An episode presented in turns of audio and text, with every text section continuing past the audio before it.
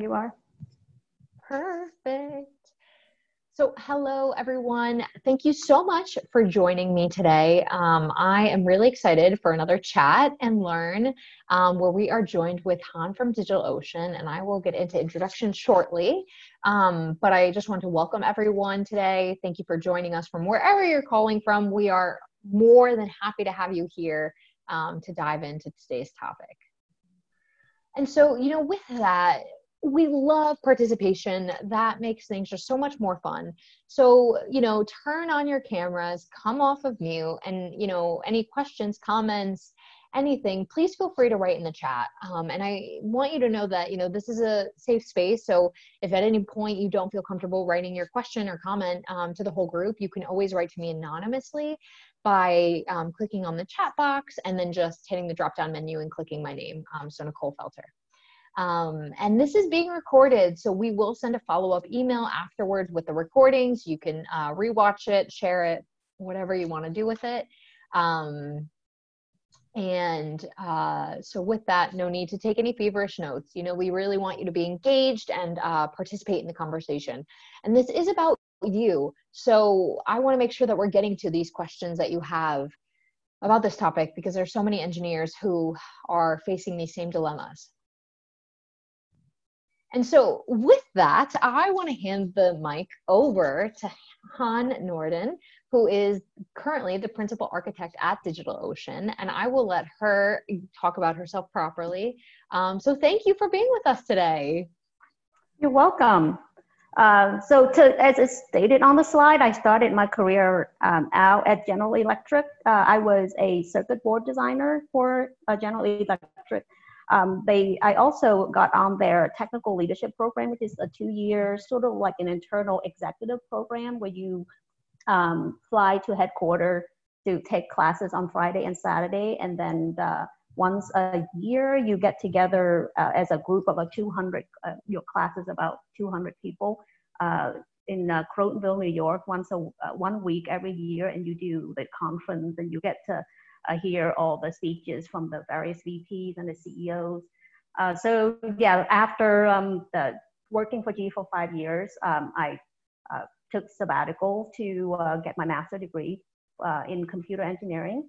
And um, then I joined Compaq and I became a, an IC, a chip processor designer. And I stayed there for 18 years and then I joined Dell because they made me a really nice offer and then I joined DigitalOcean because they needed somebody to architect the data center. So that's where I'm at right now.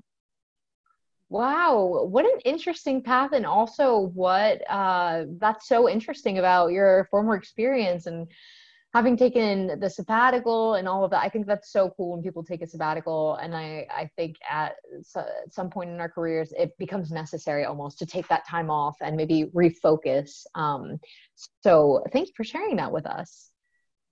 And so, you know, as we said, Han works for DigitalOcean. And so I will drop the link to follow their company page um, in the chat. And, you know, you can follow their company page to learn about updates, um, whether it be about upcoming events or jobs. So I will drop that in the chat. And so these are some of the questions that we have pre-submitted. Um, and then, so if we don't seem to be getting to your question, if you have a follow-up question, please feel free to chime in, you know, come off of mute. Um, if you want to come off of mute but aren't really sure how to, you can always raise your hand by hitting the raise your hand button in the participant section. So without further ado, can you provide a better definition of the different paths, Han? Right. So I took your slide and I drew in a Y. My, I'm sorry, I should have given you a heads up on that. But your career path uh, is basically like a, a Y. So at some point it will split. Early on in your career, whether it be technical or non-technical, you're going to be an individual contributor uh, doing the job that you are hired in to do. So you do that for X number of years. And after that, uh, in the case of technical, for example, in my case, I was a chip designer. I designed processor. So after doing processor design for five years, six years, he said, okay, I, I, I know I can do this. I know how to do this. Uh, it, you become kind of uh, complacent, not complacent, but comfortable. So then the next thing is what would be interested, interesting to me. Do I see myself designing processor for the next 40 years? And uh, at that point, not for, for me, Uh, it was, well, we, the, the, same company, I was at Compaq then. Uh, do I want to, they, Compaq also offer graphic design, uh, design graphic chips and then uh, memory chips, like, like basically uh, all kind of chips. So I move on to do different chips. So that's where you, you kind of grow and on technical term, it's breadth. So you do the same level of expertise, but multiple fields. So that, and, and the opportunity came for me at, well, my manager asked if I wanted to be a manager because I've been floating around and I do know how to design processor relatively well at this point. Um, but at that point, I said, well, I'd rather go and learn how to do a graphic chips instead of being a manager. Um, because at that time, it's 2000, there was a lot of turnover. So new people are constantly coming in, interviewing new people, bringing them up to speed, teach them how processor design goes they there was a, a high demand for that as well. It just for me at that point, it's just I I prefer to go and do graphic chips. I prefer to go and do you know south bridge or management control or memory controller chips. So that kind of set me down the the uh, technical path. And also when I was with GE, I was a circuit board designer. And you know after five years of doing that, um, I was taking neutral classes. It was split between MBA versus uh, a master in engineering. I was doing that, and then when I took sabbatical, I pretty much decided that I'm going to do a master instead of an MBA. So from that, that is what uh, that's when I decided that I want to go and get a master degree in computer architecture in processor design instead of an MBA because after five years you enough credentials to pursue an MBA or a master at that point. And at that point, I you know, I pretty much prefer the technical path. So I have, I went and got my master degree. And then when I was presented after I became a chip designer, five years after that, I was presented to be uh, an opportunity to be a manager. At, I, I was still more interested in doing other chips instead of, uh, you know, uh, bringing people in and bring them, bring them up to speed. It was, it was pretty much an interest at that point for me. So the nice thing with Compaq is that wherever your interest is, they do as a company that pride itself on innovation, they do try to develop two paths that are exactly equivalent. So after five or so years, you can, you have the opportunity to be a manager or you can be a senior engineer. And at this level, you can the, the skill set are the same because the, the person who chose to be a manager will have been designing processor for five years as well. So at this point, you have the same knowledge level. and They do both relatively the same. And then they try to do that. As you move up after five years in those roles do you uh, from all the chips so now you become a system designer. So as you move up the rung and after the manager is director so it the every rung is supposed to be the same in terms of compensation stock options. And the theory behind that is that they want the best technical mind to innovate uh, and, we do know a company do thrive on innovation such as apples they come out with new things that keep that drive revenues up. So they do want innovative mind to stay on innovative, innovative mind without the uh, penalty of compensation, if you will.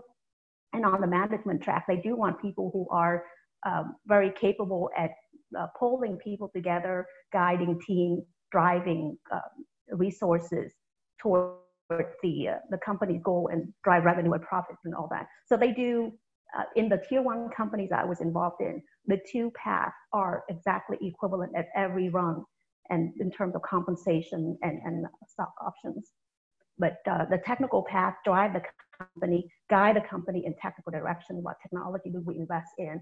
For example, you know, Steve Jobs and um, uh, and Apple would be the perfect example. Steve Jobs would be, if he were, he wasn't a founder, he would have been like a fellow, like the chief architect of Apple uh, Steve Jobs as a CEO is kind of different only because he founded the company. But in most other companies, he would have been like a fellow, but that would be like a CEO equivalent. And and so you know, talking about this, is this something that somebody who's not quite sure and is maybe you know looking to switch into a new company is this something that they should look for to make sure that their company or the company that they're targeting is providing the same amount of compensation and the same amount of experience um, you know so that they can try and figure out what's best for them? That's a great question to be completely honest. I the tier one company that i came from. Um, that was the key the case. Uh, the second company, that wasn't the case. Uh, the people on technical path, the base salary is the same, but the stock option is higher on the management side. So you would see like a VP with stock options is worth in the billions, but you don't see the equivalent of VP, which is a fellow, have million dollar stock options.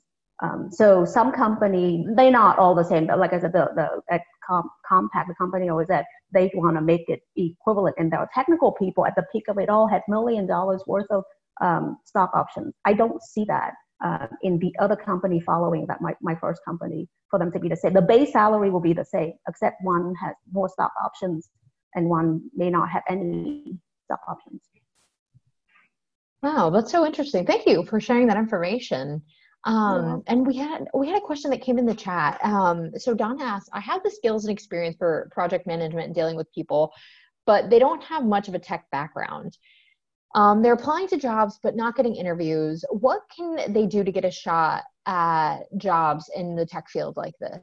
Um, and so I, I believe we have a question, you know, further on, but I'm happy to get to this now about maybe certifications. If somebody you know wants to be in management but also wants to work in tech um, do you have any certifications you recommend or courses that you think somebody should take?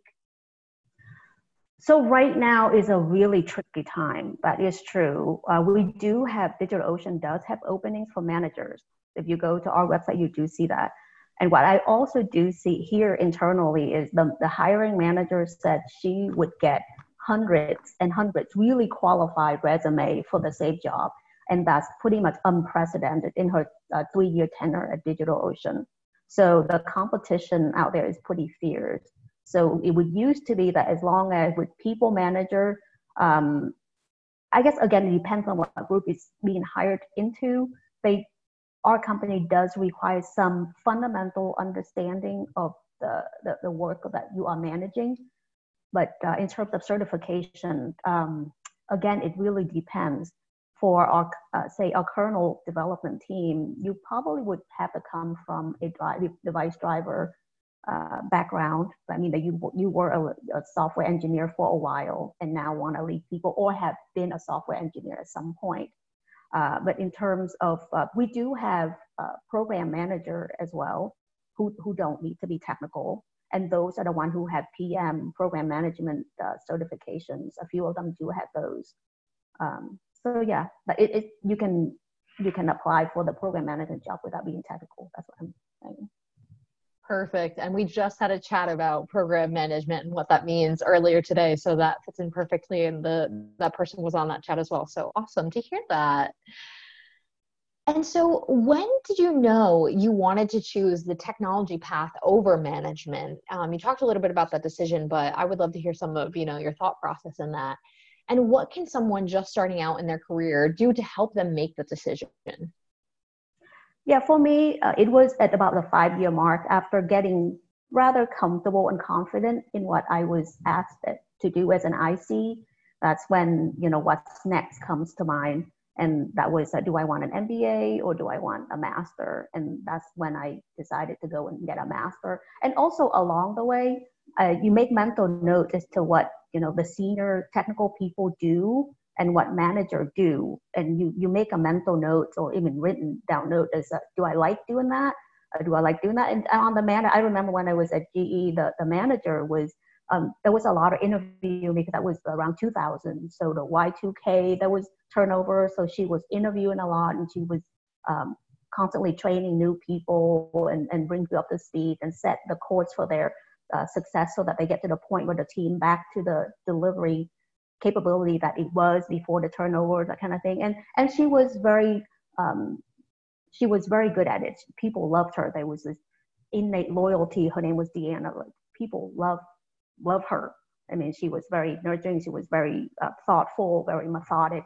So she was really good at that. And I also watched the one, um, the the uh, processor design on. I was a board designer, but there was a processor designer uh, that I take the processor and put it on my board, and I watch what he had, the content of his work, and I was more drawn toward what I wanted to be him when I, uh, you know, when I grow up, if you will. Uh, so that's why that's where the master degree came from.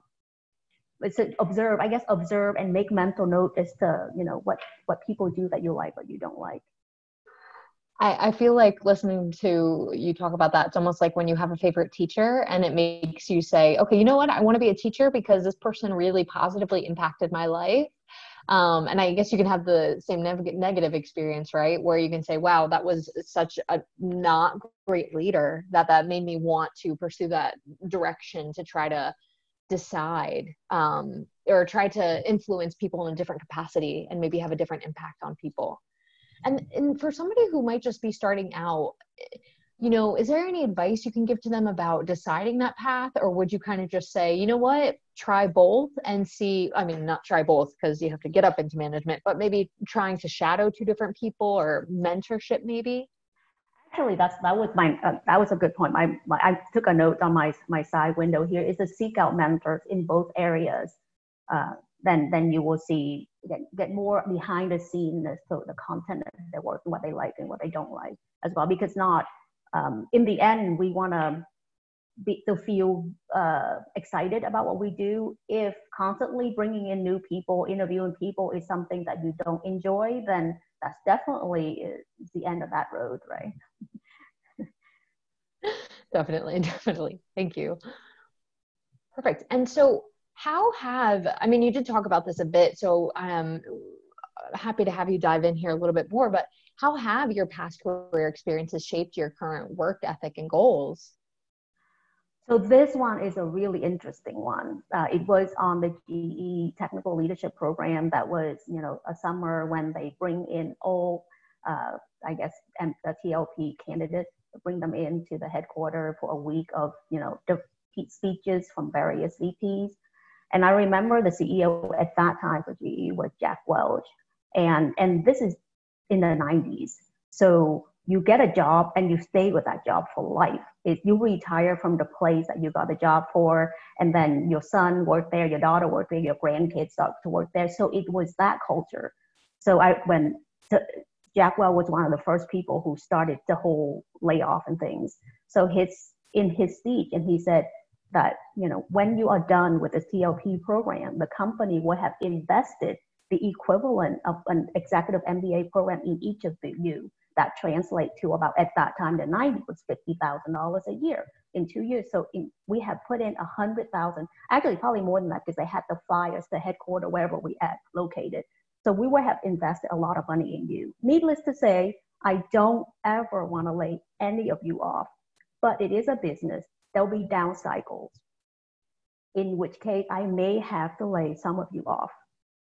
What I want you to do between now and then is dig in as hard as you can, drive as much output as you can to benefit both you and the company. And the reason why I said that is when the more you do, the more you learn. And he threw out a statistic like you, a person retains 70% of what they do, 10% of what they read, 30% of what they see, so the more you do, the more you retain.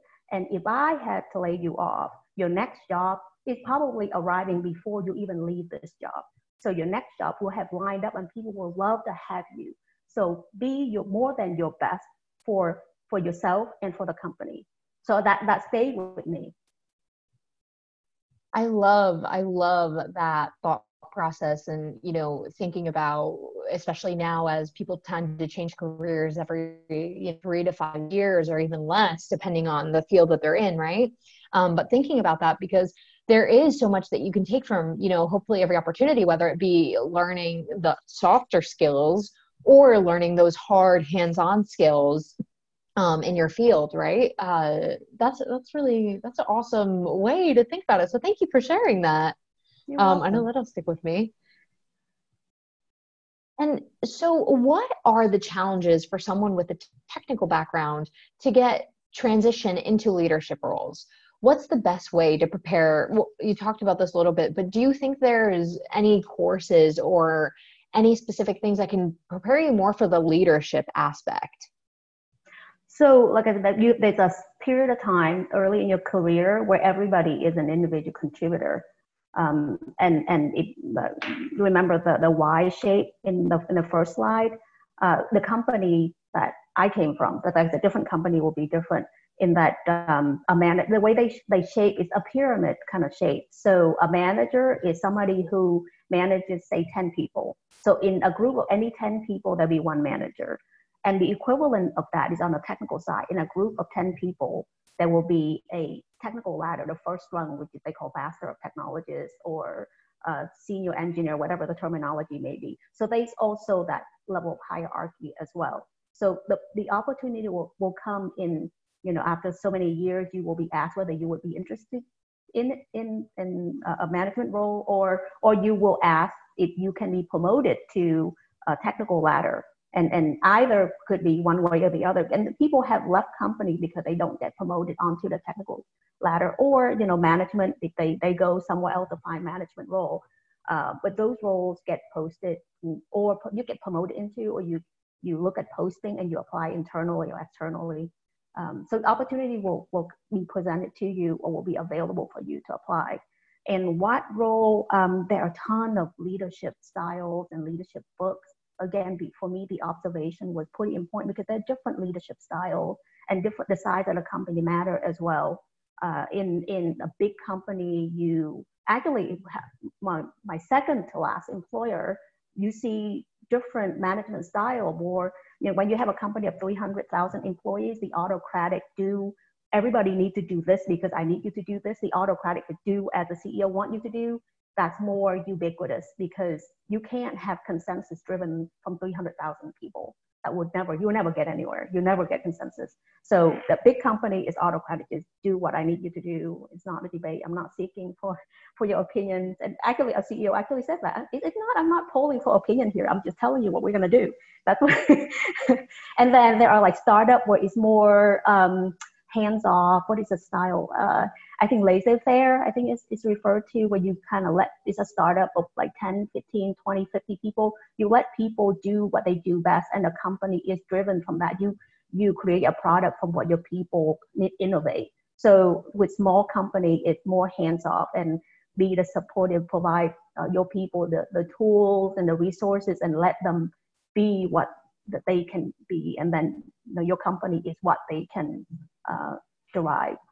Um, uh, what's the best way to prepare for that? I just like I said, different depends on what company you want to get into, startup or mid-size or uh, a big company. There are different books on those as well.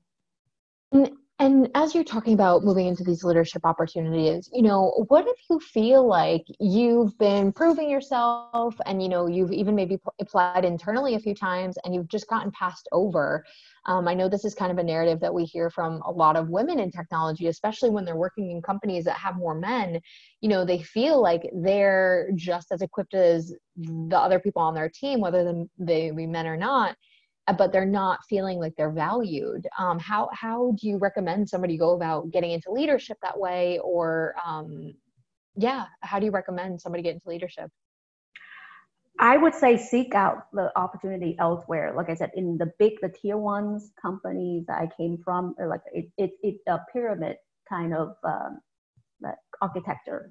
So you know, every ten there would be one manager. Every ten there would be the you know the first rung of the technical, and then every uh, forty that would be the next level, uh, then the next level on the ladder. So it it it equally competitive on both sides. So basically, for you to move on to the rung, you would have to be in the 10%. Um, and and of course, there are, you know, biases and things like that. I would say if you keep getting passing over, which if you all 10 people from your team have aspirations to be manager, you probably would get passed over nine times before you make it. So the probability is like it is a pyramid kind of architecture. So it's the likelihood of getting passed over is pretty high. And I would say seek out the opportunity elsewhere. Perfect. Thank you so much for that. And I just want to call out, you know, if anyone has a question or anything, please feel free to drop it in the chat, come off of mute. Um, you know, this is about you. So I want to make sure that we're getting your questions answered. And so, is it okay to switch between management and tech roles, say every few, years, or is it better to choose one and stay focused? So, uh, it depends on how far into the the path you are. So at the first rung, as a manager or senior engineer, they both, like I said, they're in, interchangeable. I have seen uh, team that one acting as the other um, when when need arrives. But as you get uh, higher for the equivalent of a VP is a fellow, and a fellow, a VP, if a VP, um, a VP cannot become a fellow because the technical knowledge isn't there to drive a company in that technical direction. There'll be so much missing details that I, I, I don't see that ever happening. Um, let me see, okay, the switch between, um, if you're constantly switching back and forth, I'm trying to think, if, if it's a small company, a small startup, I can see that being conceivable. Uh, but larger than that, I don't see it in a sense that if you are in a manager for five years and someone else on the technical path, they have five years on, let's just say, pick my, my field, which is processor design. I know that after five years, your computer that you bought five years ago is not anywhere near the computer you can buy today. So you know that the person who stayed with technical for five years, they have gained that faster, better knowledge that you as a manager, people manager have stayed away. Therefore, you will miss that. So you jump over to the technical side, you get caught up. Say, okay, so now great, I, I can do a, you know, a really uh, 2020 computer. And then you stay for five years, you get to 2025. So I can, you know, I, I'm as good as a 2025 computer. And you jump over back to management. So now somebody go to you know it's now supercomputer in, in 2030 so now you you constantly play and catch up. So you basically stay at the same level but you just go back and forth. You don't progress. And is there any way to maybe dabble in both? I don't know if you know if you've ever volunteered and trying to like keep up on your te- on your technical skills and on your coding skills. Um, if somebody was interested in you know maybe trying out the management path but making sure they're not losing sight of uh, their technical career to fall back on in case they don't like the management path what advice would you have for somebody who's looking to maybe follow that kind of career path so I've seen in small startup company where you can be on the management track and still do code slinging when you need to. Uh, my husband is a CSO, and he still write codes now and then, not often, but when you know crisis happen, he has to go in and sling some code. He still can. But then this is a 70 people startup company. So if you a small startup where the focus is you know your company is McAfee, let's just say you do cybersecurity or whatever, it, it you focus into this one particular threat, then you can go back and forth between those. But when you zoom out to like a tier one company like say HP or Dell, where they have so many products that they it's just not conceivable for you to be a technical person to understand all these products, technical behind all these products like, like an HP or Dell offer and still be an effective like VP or director. Mm. Awesome. Thank you. You're welcome. Great. And uh, okay, kind of piggybacking on that question that I just asked, how easy is it to switch back to technical if you realize that managerial track might not be for you? Um, so I guess also in this question, you know, are there any courses that you might recommend or anything that you've done to, to maybe brush up on that if you kind of went into managerial and said, "Oh, this isn't for me." So I think if you are like a first run where you a manager for like a four or five years and you realize that yeah, you know, I'm it's not for me, and you switch back. I, I think it's not a, it's, it's not a like it's not a uh, difficult lift to to to start down that track. So I would say early, just know early on, do a lot of self assessment while you're taking that first run on either path and know, uh, you know, really be honest with yourself. And if you really don't like it, switch back because, like I said, once you go deeper, it's almost like you can't go back in without without having to go all the way back. I don't mean you can't switch over and be equivalent. You can go back, but you would have to drop down the, the runs. Like if you're a VP and you want to go back to being a technical contributor at like a tier one company, you have to go back to like a senior engineer level, which nobody has ever done. Well, once they, you know, once somebody pick a VP and they realize I really don't like this post, I, I, I at tier one, they, they, they launch with it. They continue with it. I don't see them going back ever. but yeah, because I, you know, that that also is like a cutback on their title and probably on pay more than oh, anything. Oh, absolutely, absolutely. Yeah, the, the pay cut. I don't think once you get used to that level of spending, uh, you can't. Because I remember one VP at the company, he was uh, talking to all of us, and he was talking about um, uh, what is that customer service the the uh, NPS oh NPS the, the, the the rating that you give and say you know any of you have Mercedes you, you all have Mercedes right and and we all of them said no we don't have Mercedes we're not VP we don't have Mercedes you. Can't relate to your story.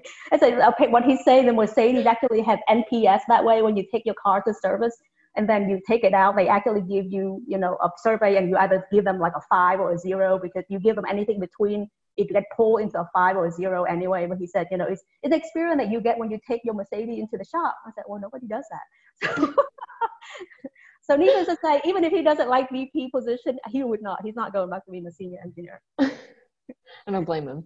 And also, you know, here talking about this, I think if you're in a managerial track and you thought you liked it, it might also be the environment that isn't, you know, fostering the type of place that you want to be. Um, you know, I think that's uh, that's important to recognize as well. It may be the fit for you, but it might not be the company fit for you and the culture fit for you, which is always important because I, I think you know as much as you as loving your job is important it's so important to love the people you work with. Maybe not love but like the people you work with um, more than tolerate them let's say um, and enjoy that because I, I, feel like that makes up so much of it. Um, right. and so we have somebody writing it in the in the chat and they said thank you han. This is really insightful. I have a strong technical background and i'm finding that companies only recognize this aspect I applied to several companies to manager positions and rarely got an interview. On the interview I had, an interviewing person told me that I'm too technical for manager roles and that he sees me in engineering roles. This leaves me with the choice of only moving horizontally through similar technical roles. However, after 15 years of technical roles, I feel like I'm just running in a circle. Have they tried applying to DigitalOcean? we're hurting our managers. Uh, I'm, I'm surprised. I am surprised because I know at DigitalOcean, the same goes with the tier one company that I'm at. Well, it depends. What by you mean manager is like the first, the, you know, like we call them line manager. Basically, you have 10 people because then after the, the rung above that is senior manager, which means you have what, maybe multiple of teams of 10 that you watch. So the senior manager will have a few, you know, line manager under them. So their scope of influence is like 40 to 60 people, that kind of thing. Uh, so if they come in, if the, the first time you want to become a manager, I think you can apply for a position that manages about, you know, between five to 10 people, with 10 being the max. So those, I, I don't see why she or he, she wouldn't get the position. I, I they, they actually, those positions does require relevant technical knowledge it may it may not be applicable i'm wondering but yeah. And, and also standing um, just listening to this maybe it's uh, thinking reconsidering the way your resume is worded maybe it's not you know highlighting some of those um, leadership roles in a way that you think you can because i think in our day-to-day lives we do a lot of things that aren't we don't think about as you know pertinent to leadership but i think they do you know maybe if you have children at home whether that's communication and um, negotiation and patience um, you know, or taking care of elderly family members or something you do in your spare time, you know, I think there's uh, maybe a different way to, you know, approach your resume. But I'm going to drop the DigitalOcean company page in the chat and you can go there and apply to uh, openings that DigitalOcean has.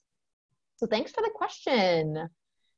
Perfect. So, and thank you so much, Han. You're, this is a really great chat and um, really, really insightful. So thank you so much for being here.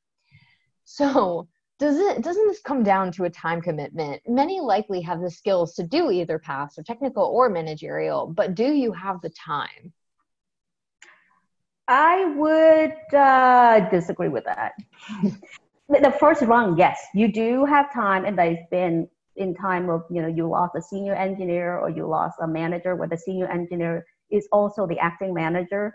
That is um, that is that is feasible. That is doable. Definitely doable. But I don't see again, like it depends on the size of the company. If the company is, is a uh, before Series A startup where the company is five people or 10 people, you can be the CEO and sling the heck out of that code that you need. Uh, so it, it's all the size. So if you are a management person and under you is 60 people, I don't see you doing both. Uh, so it, it depends on the size of the team. Uh, if you want to do switch back and forth and you have time, again, I think if it's a small 10, 20 people team, you might be able to have the time to fill both. Uh, and mm-hmm. and the, the, the, the competency, the technical depth and breadth. But when it got to 60 people, where you I assume the 60 people, you want them to delve into different areas, and there is not. There is no way a person who has the equity equivalent of 60 other people and still manage them. I, I think that would be a hard uh, concept. Definitely. And do you think that one of these paths is less time consuming than the other? I think that was the next questions in terms of, um, yes, I, I do think one, oh, actually, personally, for my career, yes, I would say if I had chosen the management path, I would have had more balance because there was a point in my life that wasn't so balanced because I was in the direct line of execution. My code is needed to ship this product. And I had eight year olds and had 10 year olds and, uh, you know, they feed them, tuck them in, and then, you know, sling the code from the time they go to bed. My bed, my kids go to bed at 7.30 because after that, you know, I need to resume to, so you know, I would sling code from eight to like one, two o'clock in the morning, uh, that kind of thing. So there was, there was hectic time for sure. If I had been, if I had taken the management position that was offered to me, then I can provide, I can earn some, someone else will be in the line of the execution. I would be off. I'd be in a supporting role and I would be, you know, supporting a person whose code is needed, but not myself personally. So there's been time that I have to deliver. It doesn't matter what happens. Hmm. Perfect. Thank you for that. And um so actually there's the answer and you're right that was the next question. Um so yeah thank you for that answer. I'm going to skip this question now. Perfect. And so and i know we talked about uh, talked about this a bit so i don't know if we really need to dive into it um, I think what we kind of took from this question, which is how can I find a leadership role that still allows for hands on coding? It sounds like from what you said that that's more in a startup industry where you're going to find that kind of ability to have that hands on coding and then still lead people at the same time. Right. The smaller the company, the more you will need to do that because everybody needs to contribute to the one product that you know they are um, going to market for. I so you know PowerToFly is a startup company and it is so interesting getting to play different roles um, which i think is super cool. Um, just being able to like i don't know one day be in marketing and then another day be in i don't know hosting and how this is it's all tied together but it's a little bit different.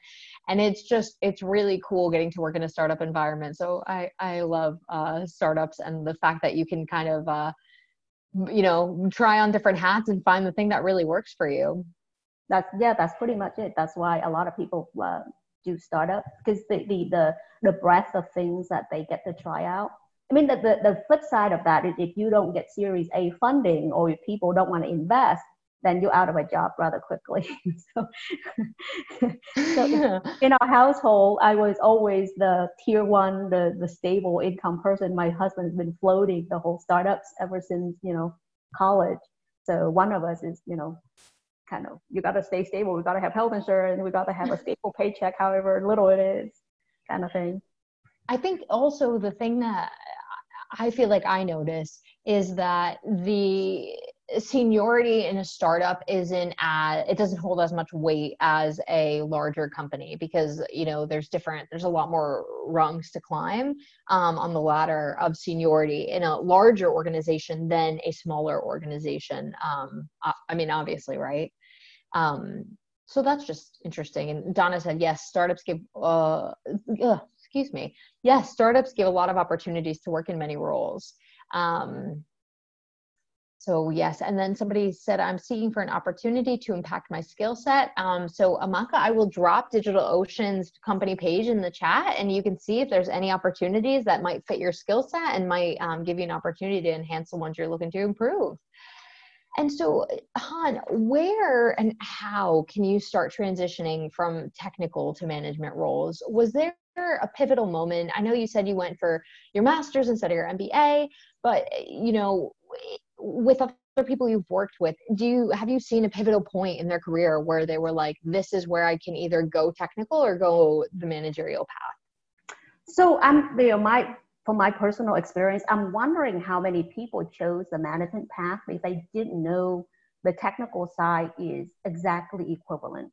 Because the, the back in the 90s, even early 2000, even now with some companies, if you want to be promoted where you get you know more stock options or higher pay. All of those come in management roles. Uh, the you know the, the senior the more senior you are in a technical path it just means that maybe you have more security you can do more. So it, it translates to job security. And maybe a coach higher pay but not as lucrative as the management path. Um, so i think that's that's why, why a lot of, I think that's why a lot of people chose a management path because they didn't know the technical path can be equivalent. And again, some company if that is not equivalent. So it, the management path in a lot of cases is more lucrative. Um, so if you want to stick with technical path and you want, you don't want to make the financial uh, sacrifice for it, then you need to, to confirm that on your interview, talk to the HR and make sure that they are equivalent. Um, because I, like I said, I, I my personal experience, like not all the company I've been at, what technical path is equivalent, uh, equivalent in base pay, but not in other compensation. You know, we, you know, we have a VP, so a fellow, uh, my level of a fellow, and then a VP are the same, but VP have access to private jets. I don't, I've never seen a private jet from the company. so, so there perks like that, you know. Yes, definitely. Oh man, a private jet. That sounds really nice. The private jet and the Mercedes. That sounds a lot like my language. right? you know what they driving in a private jet. oh. You know, though, I have to say, I think about this a lot, and you know, this is kind of on topic, talking about the money and um, and compensation and everything. And sometimes you know you see all these people that have all these things and sometimes they just have more problems in their life too right? Talking about money. And i feel like sometimes when we talk about climbing the financial or the career ladder we talk about getting more money but sometimes it's just more problems because as you were saying somebody who you know steps into a vp role and now makes a certain amount of money and reaches a certain threshold it's really hard to go back and you know that causes more problems with like maybe jobs or um, I'm thinking more existentially now, but uh, it's just always interesting to look at that when talking about these things because I it, sometimes I think we get mixed up in the meaning of it all and that money isn't everything. And I think that's something that the pandemic has shown us, especially that money isn't everything, and you know, health is something that is so important. Um, you know. Right. So, I mean, another example from my, he's actually turned out to be my favorite, one of my favorite VPs. The the you know the, the Mercedes Experience VP, that that VP. The reason why he picked the management path for him was because he said he was he was always really good with people and he was really good at golf. Digging into like root causing problems, not so much his thing. He said, "Han, I, I'm not staying on a computer on a Friday night trying to figure out why this thing doesn't work. I'm really good at golf and I'm really good at talking. So so he pursued a career that played to his strength. He was, you know, most most VP and those play golf. So and they spent oodles of hours on golf course making deals and things. And he was he was a, a talker and he was a really good golfer and not much of a debugger. So I said, you know what? Drop things that I'm not so good at and pursue what I'm really good at. Playing golf and somebody's paid me to play golf. Are you kidding me? Of course I do that. So so that was his choice for being a management. He started out as an engineer just like both of like like me. Well, thank you for sharing that. Um, and so, um, Tatiana, thanks for your question, Tatiana. Asked, Han, um, can you please talk about more of your daily responsibilities and challenges as a principal architect of DigitalOcean? What tech and soft skills do you think are important for your position? So on the daily basis, uh, we we are a startup, so we have uh, we use Slack. I on the daily basis, I would keep my eye on all the Slack channels to see what crisis ensued and what come out of that is that I see the weak links in our architecture, uh, what breaks a lot, what the pattern of breaks. And so the next generation architecture, I would need to figure out a way to fix that. So that's one of them. And um, the soft skills, I, I do see this a lot. The first time our new CEO came in and he had, he sat down with me, he said, what would you like to change in, in a company? And I said, I would like for people to stop making assertion without data. Because when people say, oh, that break, you know, we need to change that because it breaks all the time. And when you actually peel back the onion and look for data for it, it breaks like five times out of a hundred, and all five times that person will pull in to fix it, and therefore they're burned by that scar. So the, in the end, you look at the grand scheme of thing. If your um, uh, SLA um, service um, uh, agreement say that you need to be functional 90% of the time, and you fail five times out of a 100, you're still ahead. So yeah, um, be data driven. So if you're going to present my new architecture shall be X, Y, Z, and here's the data as to why we go in that direction to fix this problem. This is percentage fail.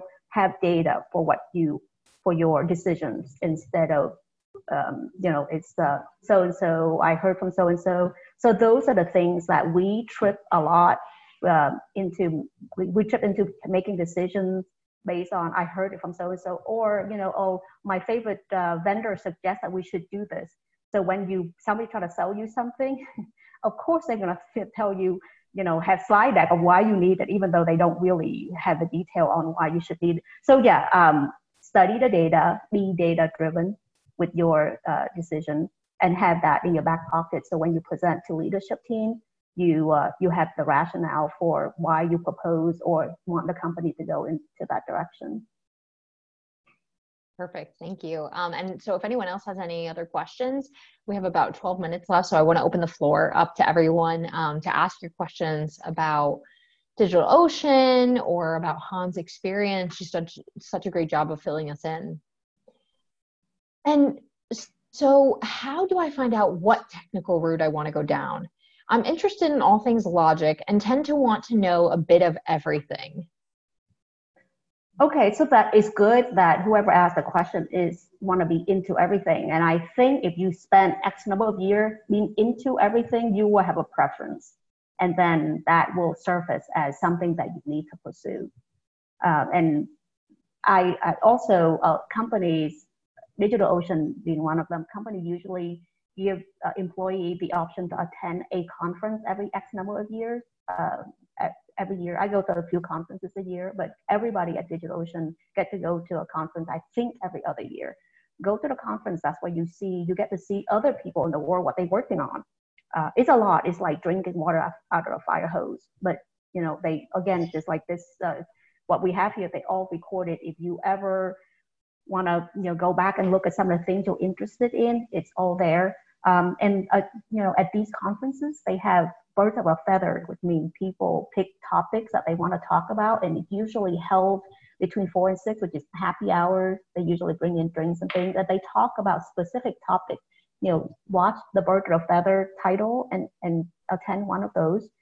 Then you will, um, you, you know, whether you find out whether you're interested in it or not. But it's, you know, every day there's a bird of feather. So I would say conferences um, and then participate in you know out of these conferences they usually call for membership or contribution uh, contribute to those the ones that you believe in and then it, it really it does go from there. It's, it balloons from there.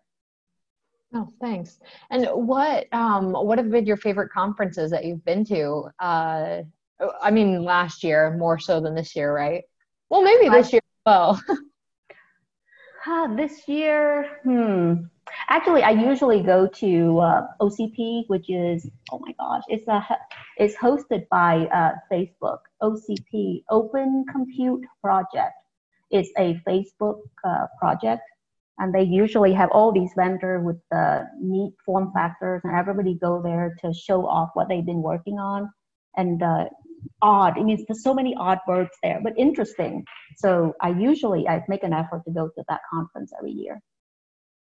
Well, it's it's so weird seeing everything switch to virtual and uh, you know trying to recreate that sort of ambiance that comes with the conference, right? Of like meeting people and and doing all of that. We just had our virtual conference, the first one that we ever did a uh, diversity reboot, and it was so inspiring and so cool to also you know being down in Buenos Aires have access to those conferences. Because a lot of times if you're international it's like an, an additional cost to go to the conference um, as a lot of them are end up being based in the us so um, that's cool too from an aspect that everything's moving virtually and that you can still access all of this. Do you have any other ones for the rest of the year that you're looking forward to? I have another networking um, conference that I'm going to for all the networking gears. But that one is, oh, of course, everything's be virtual. That one, I think, is in August. I can't, I have to look at my calendar to see. But that one, yeah. Oh, uh, cool. And for what we do, they have Kubernetes coming up. So we do Kubernetes is one of our products. So I do go to that conference too. Oh, that's awesome. Um, Tatiana said that they've attended the online AWS and MongoDB conferences this year. Both were very good. Okay, that's awesome. There you go. That's awesome. Cool. Um, okay, so, question. Oh, yeah. If that's all right. Okay, so um, I think probably this happens to a lot of women in tech, but I think because I do have soft skills and I tend to be a friendly, sociable person, um, and I'm good with people, I often get comments like I've got from previous managers and career coaches like, oh, you should do an MBA, like you'd be a great manager, blah, blah, blah.